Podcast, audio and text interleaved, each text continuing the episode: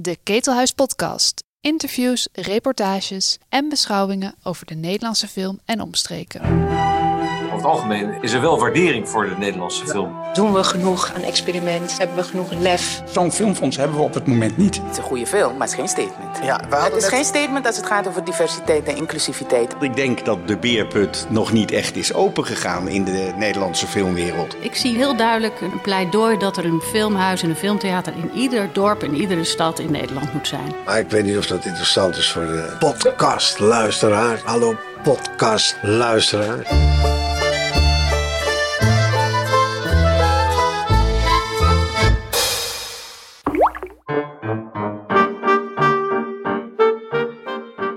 Uit Goodbye Stranger is een typische Amsterdamse millennial.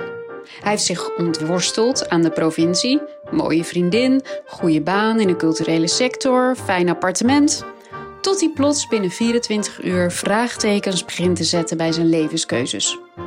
Regisseur is Aaron Rokus, tot voor kort ook zo'n typetje, zegt hij zelf, alleen dan wel zonder zo'n aanstellerig snorretje. Ik ontmoet hem bij het Muiderpoortstation met zijn zwijgzame zoon Boas in een buggy. We hadden het onder andere over prestatiedruk, Tinders voor humanitarians en hoe je voorkomt dat een film over Tom de Twintigers uitloopt op Havermelk Elite, de film.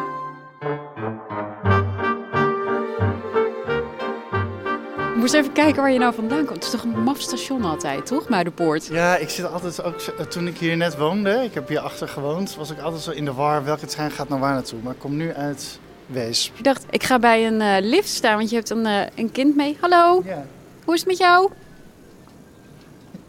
Heel stil. heel stil. Dit is Boas, die eh, gaat vandaag mee. En Boas is? Eh, Hoe oud? Tweeënhalf. Tweeënhalf. Ja. Nou, je had, je had gezegd, misschien maakt hij heel veel lawaai, maar ik vind het tot nu toe heel erg meevallen. Tot nu toe valt het mee. Ik heb hem voorbereid. Ik heb koekjes mee. Eh, ik heb hem wel een croissantje beloofd. Dus eh, ik heb een route bedacht. Top. We gaan naar de pijp. Oh, dit gebeurt natuurlijk ook nog. Dan. Oh, geeft niks. Route. Ja, route langs locaties van de film. Te gek? Nou, laten we gaan. Ja. Hey, waar kwam je nou net vandaan? Want je woont hier dus niet meer in Amsterdam. Eh, nee, ik ben verhuisd naar Nichtenvecht. Dat is eh, een klein dorpje onder Weesp. Eh, het valt onder de provincie Utrecht, maar het gemeente Stichtse Vecht, maar het ja, past dicht, heel dicht bij Amsterdam. Het is ehm naar het volwassen leven, toch dan? Een dorpje, kinderen. Ja, ja, wij woonden dus in Amsterdam bij het Westerpark in een huurhuis. Maar ehm, het was net te klein en net te duur. En ik dacht, ja, wij wilden ook een koophuis voor de kinderen. Eh, dat was met een tuintje en zo. Nou ja. En dat konden wij niet betalen in Amsterdam. Ja, wie wel? Wie wel. En nu hebben we een eh, groot huis in Nichtenvecht. en het is prima. Het is een heel ander leven eigenlijk dan eh, de hoofdpersoon uit je film, Paul. Die staat eigenlijk helemaal aan het begin van dat traject, hè? Ja, klopt ja. Nou, het is wel grappig dat ik soms... soms vragen mensen wel eens af... eh, goh, hoe lang duurt dat nou eigenlijk een, eh, een film maken? Hoe lang ben je daarmee mee bezig? Drie jaar of zo? Maar wij zijn in 2016 begonnen. Eh, dus het is nu zeven jaar verder. En het heeft al lange tussenposes gehad met corona en zo. Maar zeven jaar is best wel normaal voor een film. Eh, het kan langer, het kan korter, maar gemiddeld is dat best wel ook waar. Ja, en mijn leven is dus totaal veranderd sinds het begin. Toen was ik nog een beetje eh, Paul. En in de tussentijd heb je dus twee kinderen, een koophuis en eh, een relatie heb ik erbij. Dus eh, mijn leven is wel compleet veranderd sinds het begin. Het gaat over Paul. Paul is een, eh, nou, zullen we hem een typische millennial noemen? Mag dat eigenlijk? Ja, ik denk het wel. Ja, hij is 26. Het is een beetje op de grens van Generation Z en eh, millennial. En hij is music content creator dinges. Nee, oh, nu raak ik zelf in de war. Eh, eh, playlist curator. Precies. Ja, hij doet iets bij een, eh, bij een bedrijf. Hij heeft eigenlijk alles voor elkaar. Mooi huis, leuke vriendin, ehm, goede baan. En hij krijgt dus een promotie. en hij gaat naar Londen. Tenminste, dat is het idee. Ja. En op het moment, eh, de film speelt zich eigenlijk af in 24 uur. En dat is het moment waarop hij erachter komt dat die promotie misschien toch niet doorgaat. Het is eigenlijk de eerste keer dat hij tegen een muur aanloopt, heb ik het idee in zijn leven. Ja, dat klopt wel zo'n beetje. Dus het is een uh, figuur die eigenlijk een beetje zo'n zondagskind op het eerste gezicht. Maar ook iemand die, ja, hoe verder je de film inraakt, wel ziet dat hij alles wat er dichtbij bij hem komt, dat sluit hij af. En dat doet hij een strik om en dan uh, hoppakee verder. Ja, dat is een beetje hoe hij zijn leven tot nu toe heeft ingericht. Maar deze, ja, deze twijfel, daar kan hij zeg maar niet omheen. Dus hij wordt in die zin, uh, ja, moet hij er wel tegen, uh, tegen zich daarvoor openstellen. Waarom? Want het is je debuutfilm. Je kreeg dit script, hè? Ja samen ontwikkeld met Wander Teunis. Dus hij heeft het uh, treatment geschreven in 2016, of een synopsis of iets in die trant. Uh, samen met Laurette, de producent, hebben ze dat ontwikkeld. Toen heb ik het gelezen en toen dacht ik, ja, hier kan ik uh, heel veel mee. Wat trok je precies zo aan? twee dingen. Wander schrijft heel veel dialoog en dat vind ik heel erg leuk.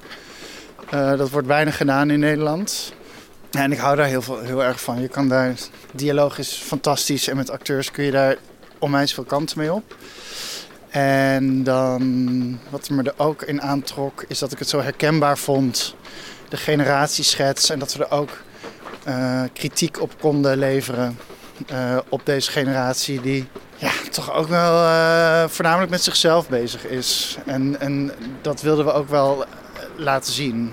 Paul is niet per se de meest aangename persoon aan het begin van de film in ieder geval. Hij is nogal met zichzelf bezig. Ja, klopt. Zoals volgens mij heel veel mensen en ik denk in retrospect ik ook wel met mezelf. Niet dat ik een heel vervelende persoon was, maar wel dat je alleen maar bezig bent met je eigen carrière en dat ik ook nog wel vrienden en familie. Ja, sorry, ik kan niet. Ik heb geen tijd, want ik moet dit en dit en dit doen. En mijn familie had dat ook wel zo. Uh, nou ja, hij, hij, is weer weg. Mm -hmm. uh, dat herken ik wel. En moet even. Dat is een film. Ja, eigenlijk ja. Daar, hier, dit hele kruispunt eigenlijk. We staan nu op. Uh, ik ben zo slecht in namen. Uh, Linnaeusstraat. bij de hoek op de Oosterparkstraat. hier hebben we een heel groot gedeelte van de scène gefilmd. Het was toen een beetje dit weer, dus het, het, is nu, nou het regent niet, maar het is grijs en bewolkt. Welke scène? Uh, ja, het is zo'n hele sequentie dat uh, uh, Paul, het hoofdpersonage, fictie ruzie krijgt met zijn vriendin en dan gaat het uit. Nou, daar is het huis waar hij dan vandaan loopt. en dan, ja, hier hebben we met allemaal mensen op straat gefilmd. soms mensen die we hebben aangesproken omdat we je kan zoveel figuranten regelen, maar ze lopen ook gewoon op straat en die zijn eigenlijk het beste. Zullen we. Ja, nee, daar is ook nog een scène. We gaan, we gaan die kant op. Ja. Ja. ja, je zegt het is hetzelfde weer, maar in mijn hoofd is jouw film alleen maar zonnig. Ja, uh, dit was een hele vervelende opnamedag. Want het moest dus hartje zomer zijn. Oh, pas op! Woe. Oh, en dat was het niet.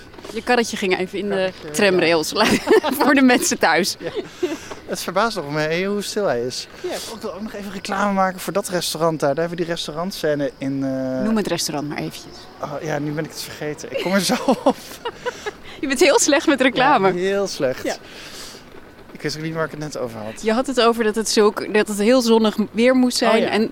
ja, dus het is een en al grading uh, om het zonnig te krijgen. Uh, je ziet ook ja, als je die scène nog eens goed bekijkt, dat hij de deur uitloopt van het feestje, zie je ook dat heel die vloer zo. Of eh, de stoep is nat van de regen. Dat uh, ja, we proberen weg te poetsen, maar ik zie het nog. Ik denk dat, dat, dat ja, het publiek het niet ziet. Maar... Ja. Het leek jou een goed idee om een heel zonnige film te maken in Amsterdam. Is natuurlijk godsonmogelijk bijna. Het is gewoon zo ingewikkeld nu met uh, die klimaatverandering dat die zomer steeds opschuift. En het, dat, het, dat je denkt dat het nog steeds warm is. Omdat het de voorgaande drie jaren in september heel warm was. En net die zomer was het wat minder. Dus het, is, ja, het blijft ingewikkeld. Uh. En ook omdat het zich in 24 uur afspeelt, heb je eigenlijk 24 uur hetzelfde weer nodig. Ja. We hadden het net over die scène. Oh, verdomd, nu zie ik het met die bomen. Ja. Waar het dus uitgaat tussen Paul en zijn vriendin. Dat is meteen de scène waarin hij misschien eigenlijk wel op zijn meest onaangenaam is. Ja, hè? Ja. Uh, dit is het Eikenplein. Nee, Kastanjeplein. En ik vind het een hele mooie locatie, omdat in de zomer er staan hier allemaal bomen in het midden van het plein. En je krijgt dan zo'n dak eh, boven je. Uh, waar het licht zo mooi doorheen valt. Ja, waardoor het licht inderdaad naar mooi valt. Maar ook dat je een soort net iets meer afgesloten gevoel hebt. In vergelijking met de scène daarvoor dat ze in het park lopen. Ja, en hij is wel op zijn naast, ja. Het wordt, hij wordt gespeeld door uh, Martijn Lakenmeijer. Ja. Het is een hele sympathieke jongen om te zien. Ja. Is dat ook de reden dat je dacht van ik, ik cast hem hiervoor? Want de, want de kijker moet wel mee. Ja, nee, dat was wel het uh, hoofdding. We hebben, um, het was toen corona, dus we hebben heel veel met zelftapes gedaan. En toen zag je wel bij een paar fantastische acteurs, maar die een andere vibe uitdraagden. Dat je echt dacht, ik wil jou slaan. Dat werkt gewoon niet. En uh, omdat het een ja, het is gewoon best wel een vervelend personage, een, een, een zelfingenomen gast aan het begin, dat we dachten, we moeten echt iemand hebben die, uh, die, die de kijker vergeeft. En, en Martijn, ja, kan met hele kleine dingetjes in zijn gezicht je toch deelgenoot maken van die tweede laag wat er in hem gebeurt. Uh, en dat heb je echt wel nodig met deze film. Ik heb iets met die snor. Die snor. Ja. Die snor, ja. Ja, ik vind die snor. Ik vind dat zo'n typisch, zo'n vies snorretje. Uh-huh. Uh, dat je dan doet als je hip wil zijn. Uh, en ik wilde eigenlijk dat hij die snor afschoor aan het einde, maar dat kon niet vanwege continuïteit. En dan had je een soort plaksnor kunnen doen, maar dat, omdat we allemaal zo close filmden, ging, zou je dat kunnen zien. Nee, ik, wilde dat ik had gewild dat hij dat symbolisch af had geschoren aan het einde van... oké, okay, ik hou op met die aanstelleritis. Uh, maar dat kon helaas niet. Wel, een heel klein detail is dat zijn oorbelletje is uit aan het einde. Maar dat ziet niemand, maar ja, het is een detail. Ik dacht, um, ja. als we daar naartoe lopen, daar is een hele fijne broodjeszaak. Met de lekkerste croissantjes. Dus ik, wil jij ook een croissantje?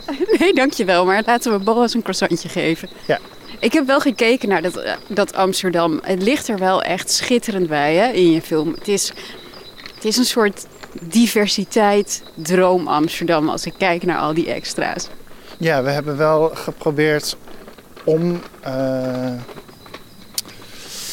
ja, wel en niet per se uh, divers te kasten. In de zin van ja, iedereen op straat is gewoon heel divers. Wel zijn de hoofdpersonages, dan heb ik het over Paul en Tessa. Die zijn ook echt wel wit. Mm -hmm. Dus het is ook wel een verhaal vanuit een wit perspectief. Uh, als in, je voelt wel dat ze geprivilegeerd zijn. Dus, um, en daar ook, um, daardoor ook blinde vlekken hebben. Ja, maar dat zijn eigenlijk alle personages in de film. Ook al zijn ze divers, ook al zijn ze van kleur, ook al, hebben ze, uh, ook al zijn ze geen hetero. Iedereen is, heeft behoorlijk privilege. Ja, ja, ja.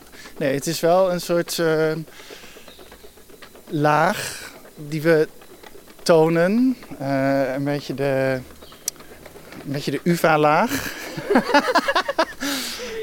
In de film uh, wordt ook gezegd dat hij uh, uh, aan de UvA studeert, heeft gestudeerd. En dat hij, wat heet die studie nou? Cultuur- en mediastudies. En een essay heeft geschreven over protestsongs. Omdat hij ook niet zo goed wist wat hij met zijn leven moest doen. En dat vind ik wel heel typerend voor een soort generatie die heel erg zoekt naar betekenis. En, zingeving. Ja, zingeving.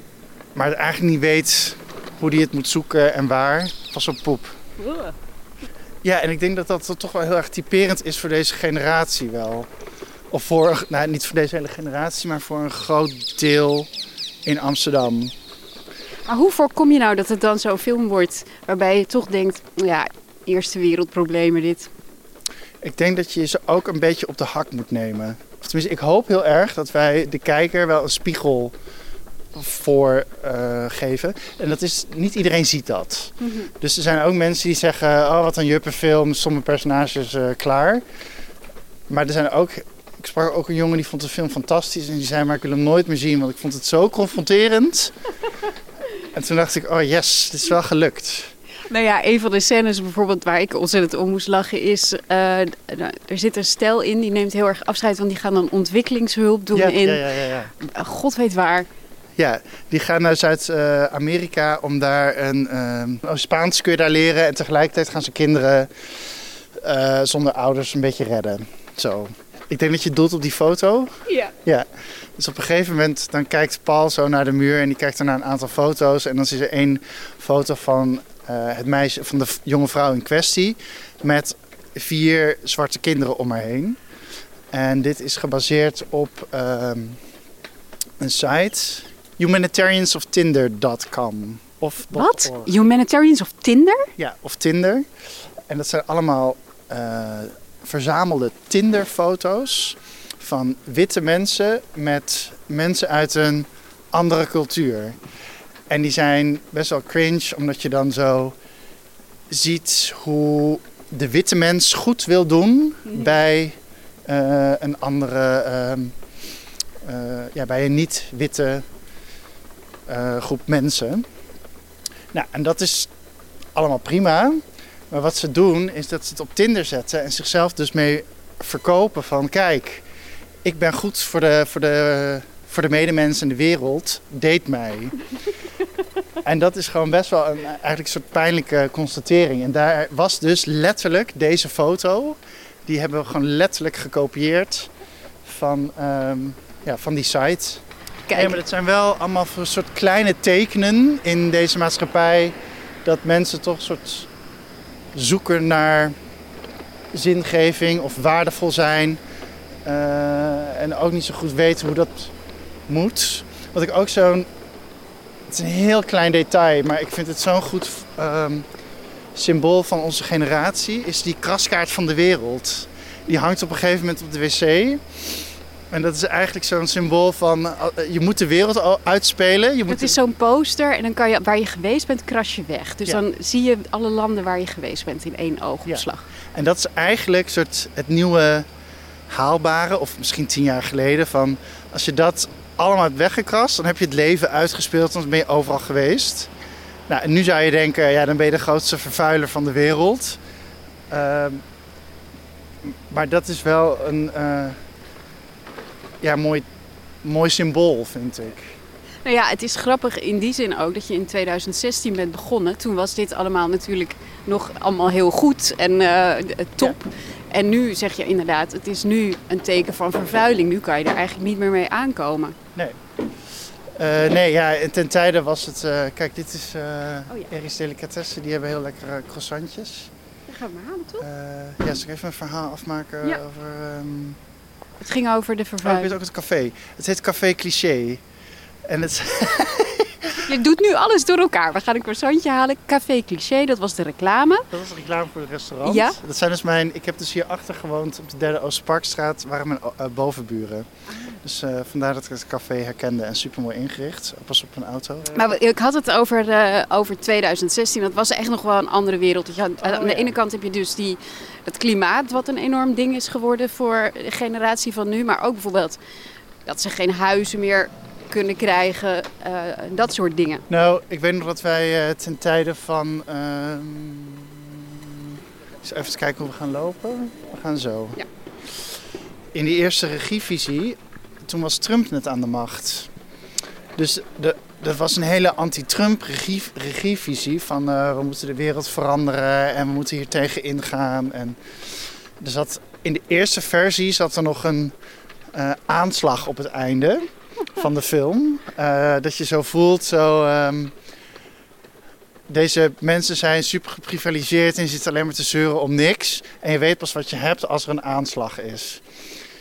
Nou, dat is er uiteindelijk helemaal uitgehaald. En dat is ook maar goed ook omdat die dreiging... eh, Zoiets zou best wel snel achterhaald zijn. Dus het is lastig om in een film om heel erg to the point te zijn. Dus wij probeerden toch wel een bredere generatieschets te maken. Je, je zoekt in die zin naar brede, ja, brede verhalen in de samenleving die je terug laat komen in deze film om een soort tijdsbeeld te scheppen. En wij zijn hierin hebben wij ons voornamelijk gefocust op ehm, ja, dingen zoals humanitarians of Tinder. Dus echte zingevingsvragen. eh, waar zijn mensen mee bezig? Dus je ziet het wel terug met eh, Extinction Rebellion. Eh, dat zit er kort in. Ehm, ik kan ook wel één ding vertellen die is mislukt. eh, die er dus niet in zit, maar die eh, wel erg nog had geholpen met het creëren van de wereld. Eigenlijk wilden wij ook zo'n rij voor de Apple Store. Dat men zo weer op een nieuwe telefoon zat te wachten. Ehm, en ja, Apple is inmiddels wel het symbool van kapitalisme geworden. Maar dat uh, kon niet vanwege de rechten. En dat uh, Apple natuurlijk enorm veel geld heeft en ons zo maar kon aanklagen tot Sint-Jutemus. Ja, die, die, die scène had het nog wel op scherp gezet. Uh, maar ja, niet, niet alles kan. Vind je het niet irritant als mensen dan zeggen: het is een hele film over geprivilegeerde mensen? En jij denkt, maar dan kijk je niet goed? Uh, nee, want het is een film over geprivilegeerde mensen. Uh, dus dat, ja, daar kan ik niks. Dat, dat is gewoon zo. Het is meer als mensen niet verder willen kijken. En dat ze alleen maar zeggen: Oh, dit is een soort havermelk elite de film zonder kritiek. Dan denk ik wel, nou jammer, dan heb je wel een laag gemist. Um, maar prima. Hmm. Ja, het is, het is, uh, wat wij tot nu toe merken is dat vooral veel jonge mensen. Nee, nu zit ik echt veel te veel te generaliseren. Maar vaak zijn jonge mensen die de personages heel irritant vinden.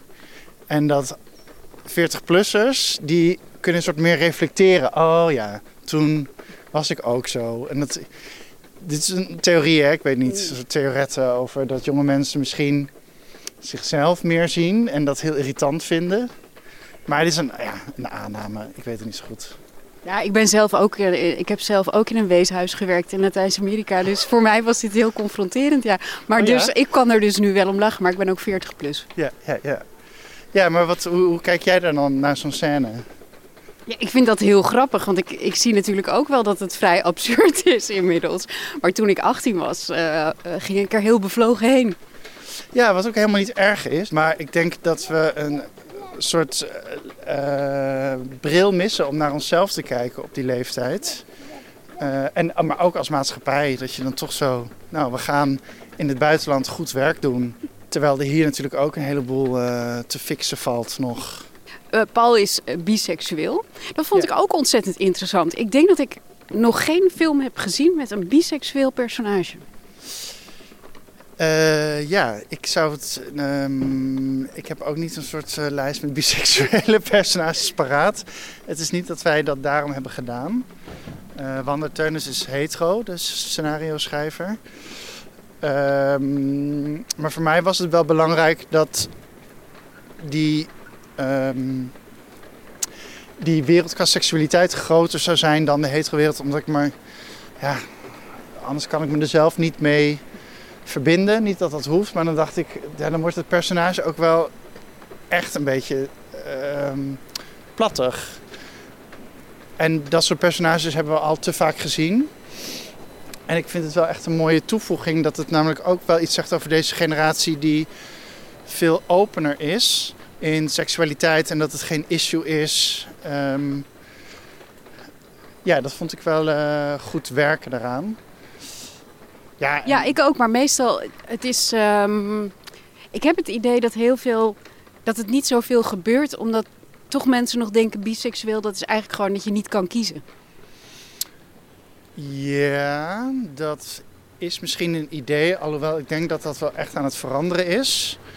Um, dat dat echt wel een steeds breder gedragen uh, seksualiteit is. Ik denk meer dat het lastig is om zulke verhalen te vertellen. Omdat als je iemand, als je een jongen met een jongen ziet, dan denk je gay. En als je een jongen met een meisje ziet, dan denk je hetero. En je moet dan wel echt in de verhaalconstructie uh, actieve sprongen maken om dat dan te benoemen. Nee, ik ben bi of, of je moet het laten zien. En in deze film komt dat gewoon heel natuurlijk naar voren doordat zijn ex uh, ten tonele komt. Ja, hij komt gewoon zijn ex tegen op een feestje en dat is een man. En ja, dat is, daarmee is de kous eigenlijk af. Ja, uh, ja en die heeft een uh, boek over hem geschreven. En die, ja, die wordt gewoon ten tonele ge, gebracht. En op het eind zoent hij nog met zijn collega.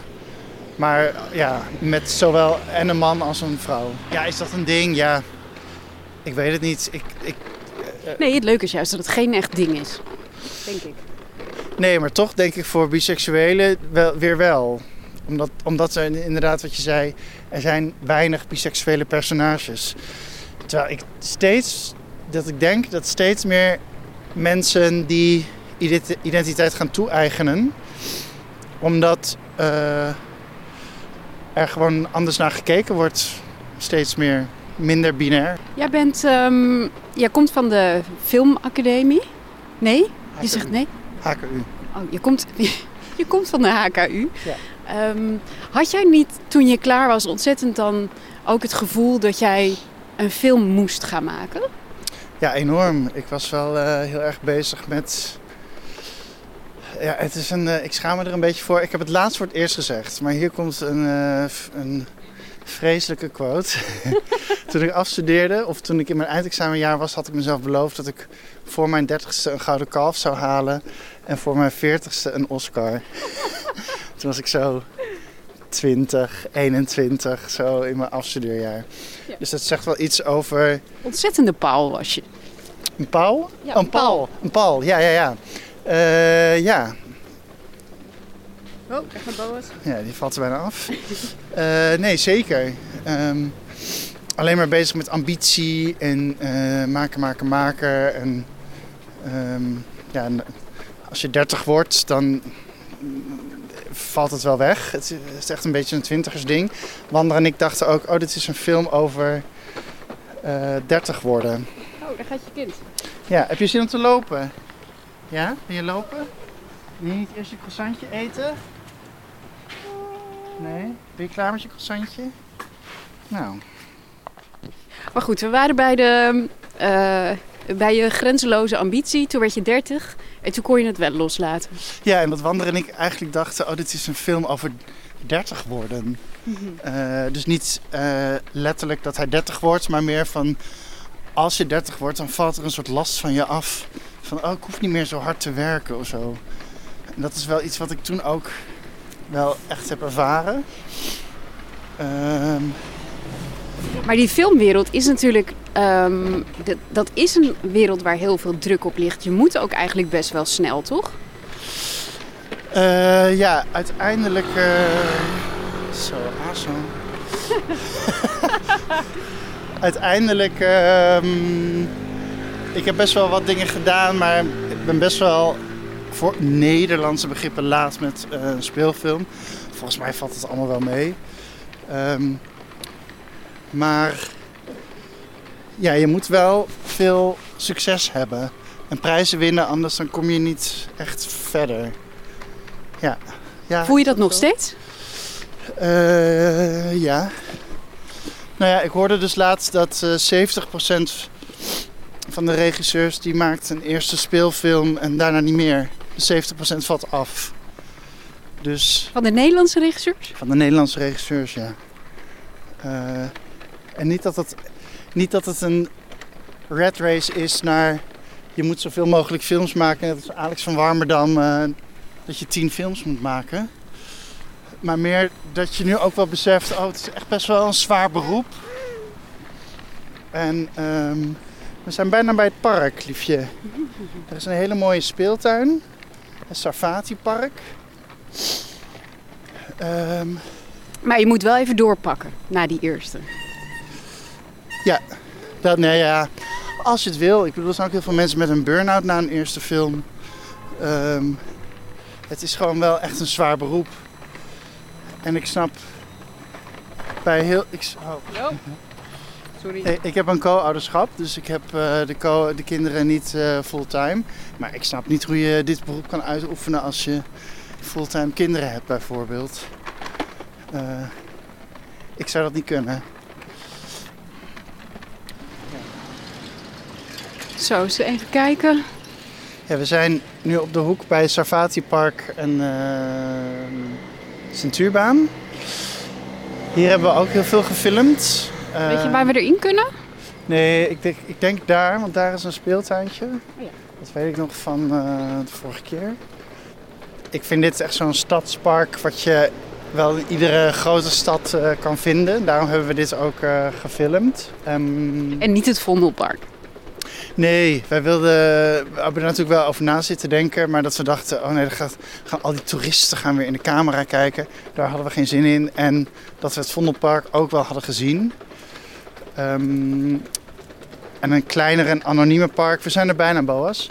Een kleiner en anonieme park zoals deze en het Oosterpark, die zijn een beetje met elkaar versneden. Eh, kijk, hier is het park. Gaan we erin. En dan gaan we zo snel mogelijk naar een speeltuintje. En die is aan de andere... Oh, kijk daar. Het is een hele mooie speeltuin. Daar gaan we naartoe. Ja, en dit zijn, dit zijn toch wel hele leuke parken die kleinschaliger zijn. En waar je ja, iets dichter bij de echte Amsterdammer bent dan in het Vondelpark. Ja, nog even over al die figuranten. Ik zei het net al. Het, zijn ook, het- het is wel. Ze zijn allemaal heel mooi gekleed. Het zijn allemaal hele jonge mensen. Ik zag inderdaad geen toeristen erbij, maar ik zag volgens mij ook geen bejaarden. Nee. Heb je die eruit gelaten, expres? Ja, ik zei altijd, nee, te oud, te oud. Die mag niet. Dus we hebben heel veel echte mensen gefilmd.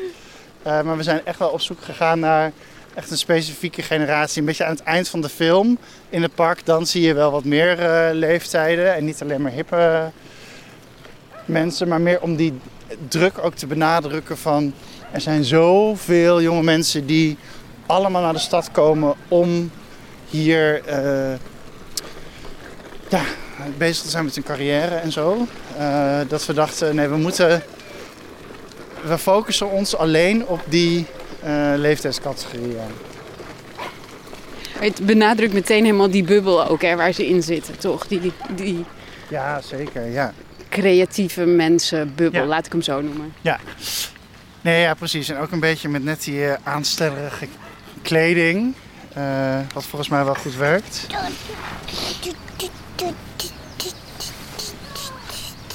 Nou, ga maar eens even kijken. Ja, nou ga je toch meteen even scannen, hè, wat kan wel, wat kan niet. Daarop klimmen. Zou die dat redden, denk je? Nee, het is veel te glad. Oh, eh, het is toch een heel gevaarlijk ding dit. Moet je toch bijblijven. we, gaan- we moeten een beetje meelopen, maar ik denk wel dat hij dit redt. Jawel. Dit is gewoon een trappetje trouwens waar die nu op staat. Dat gaat heel goed. Was jij trouwens, waar- kom jij uit een, eh, een dorp? Was jij naar de stad gekomen om het eh, hier te gaan doen, te gaan maken? Ja, ik, was, ik kwam uit Ede.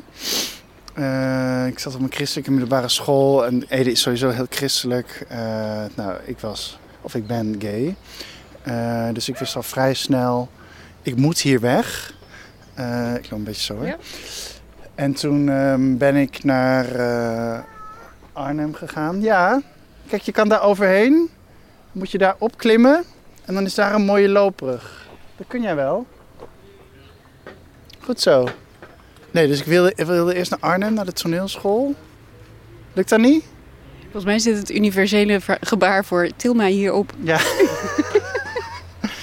Oké, luisteraars, één minuut. Hier kun je hem vasthouden, kun je je voet hierop zetten. Dat gaat hartstikke goed. Eh, dus ik ging naar Arnhem, dus ik wilde wel echt zo snel mogelijk weg. Maar dat had meer met zo'n soort bekrompenheid van eh, Ede te maken. En eh, daarna ben ik naar Utrecht gegaan voor de HKU. En na acht jaar ben ik naar Amsterdam verhuisd. Ook wel omdat ja, heel de filmindustrie zit toch wel echt in Amsterdam. Ehm, dus ik dacht, nou, dan betaal je iets meer, maar de reiskosten zijn minder. En had je dan het idee ook, want ehm, omdat het project zo lang duurde, stond je natuurlijk een beetje stil. Had je dan ook het idee dat je links en rechts werd ingehaald door medestudenten, of niet? Op de, met deze film? Ja. Eh, nou, ik had een voortraject, dat ik een oversteek. En die was in de laatste ronde afgeketst. Eh, wat ik eigenlijk prima vond, een half jaar na dato. Maar dat had te maken met dat ik dat toch wel, ehm, als je dat dan terugleest, vond ik de kwaliteit niet goed genoeg. Ja, maar meer dat je denkt, ik heb, nog, ik heb dan geen speelfilm. Die moet je daar dan toch mee wachten. En dat weet ik ook allemaal is nu relatief, want ik heb de volgende, is al gefinancierd nu. Dus die ga ik in september draaien. Ja, kun je er hier af? Of wil je die kant op? Maar je tweede film is dus nu al gefinancierd, zei je? Ja, het wordt een eh, zwarte comedy mozaïekfilm.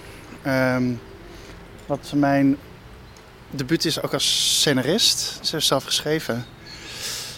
Ja, in 2018 begonnen. En dit gaat dus weer heel snel. Dus alles is ook een beetje relatief. Dat je altijd denkt, ja, En die druk, voel je de druk dan nu nog? Nee, ja, ik heb daar gek genoeg niet zo veel last van. Omdat het me eigenlijk ook niet zo heel veel meer interesseert. Ja, het klinkt heel stom, maar ik ben al bijna, ik ben bijna 40. Ik, heb, ik denk van ja, het gaat lekker. En eh, volgens mij mag ik echt in mijn handjes knijp- knijpen met alles wat ik heb. En hoe het nu gaat. Dus ik heb niet... eh, ik heb geen echte... Ik heb... Heb ik nog bewijsdrang? Ik heb wel bewijsdrang dat ik gewoon echt... Echt alleen maar goede dingen wil afleveren. Dat is wel mijn doel. Maar ik hoef me niet meer wat dat betreft te bewijzen op een soort twintigers manier dat ik alleen maar besta bij de gratie van wat ik maak. Dus die Oscar hoeft niet per se meer. Als jij maar gewoon goede films aflevert, is het genoeg. Ja, zeker. Nee, dat hoeft allemaal niet meer. Eh, nee, ik denk dat je gewoon eh, als je als ik echt goede dingen maak, dan eh, ben ik echt wel heel erg blij. Ja. Dankjewel. Tot zover deze Ketelhuis podcast. Je vindt de Ketelhuis podcast in je favoriete podcast app en natuurlijk op onze website ketelhuis.nl/slash podcast. Abonneer je vooral zodat je geen enkele aflevering mist en leuk als je een reactie achterlaat. Hou ons in de gaten, we zijn snel weer terug met een nieuwe podcast.